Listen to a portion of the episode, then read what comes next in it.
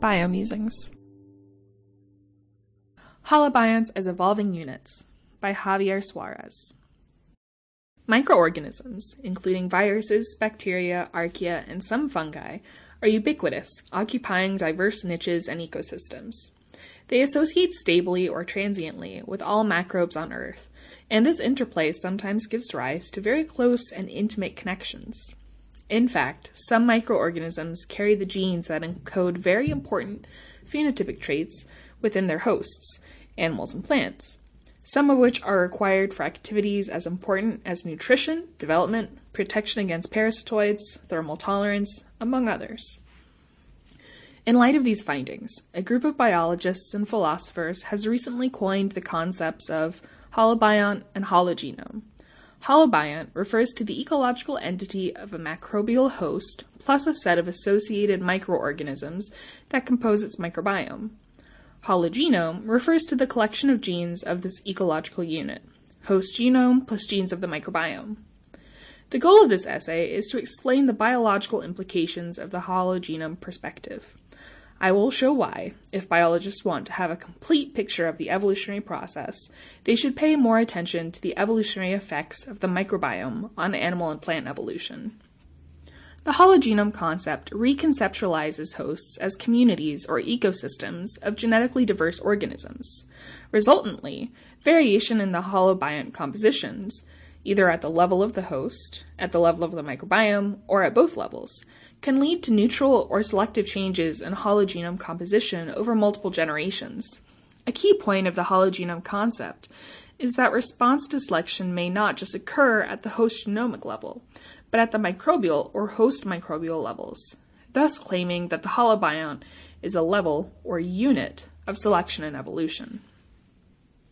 Proponents of the hologenome concept assume a multi level hierarchical view of the evolutionary process. Selection occurs at multiple levels, including the holobiont unit. They accept that the hologenome can be shaped by selection and neutrality forces. Selection is not the only process that determines evolutionary trajectories. Thus, the hologenome concept does not necessarily require the co-speciation of the host and its microbes. Their point is that the wide variety of specializations, dietary, behavioral, ecological, etc., that we see in microbes may be a result of a selection or a drift process on the host genome and or on the genetic components of the microbiome, and consequently, both levels must be studied. In my research, I introduced the concepts of trait recurrence, or stability of traits, to describe this perspective. This terminology puts the emphasis on the genes of the microbiome that transgenerationally give rise to the phenomenon of phenotypic trait recurrence in the holobiont. The peculiarity of the stability of traits perspective is that it does not require that the bacterial taxa, or genomes, containing the genes with phenotypic effects on the holobiont are transgenerationally preserved. Only the relevant genes need to be consistently preserved. This means that what is ultimately important is the preservation of the phenotypic effects, irrespective of the taxa bearing them. For the stability of traits perspective, thus, the microbiome should not be taken merely as part of the host environment. It must be integrated with it as an extended genome or hologenome. Let me use an example that highlights the importance of the hologenome perspective to properly characterize animal evolution.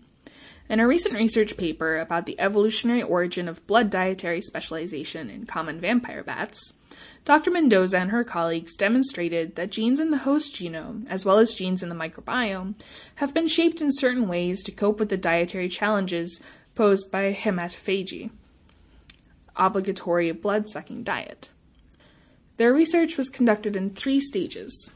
First, they observed that the genes in the vampire bat genome were insufficient to explain some of their adaptations to hematophagy, including the capacity to deal with bloodborne pathogens or the adaptation to a protein based diet. Second, they observed that the vampire bat microbiome was functionally very different from the microbiomes of frugivorous, insectivorous, and carnivorous bats, indicating the specificity of the microbiome to hematophagy. Second, they observed that the vampire bat microbiome was functionally very different from the microbiomes of frugivorous, insectivorous, and carnivorous bats, indicating the specificity of the microbiome to hematophagy.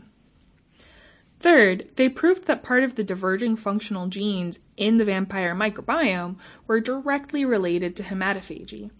Concretely, they played a substantial role in dealing with some of the dietary challenges associated with the blood sucking lifestyle.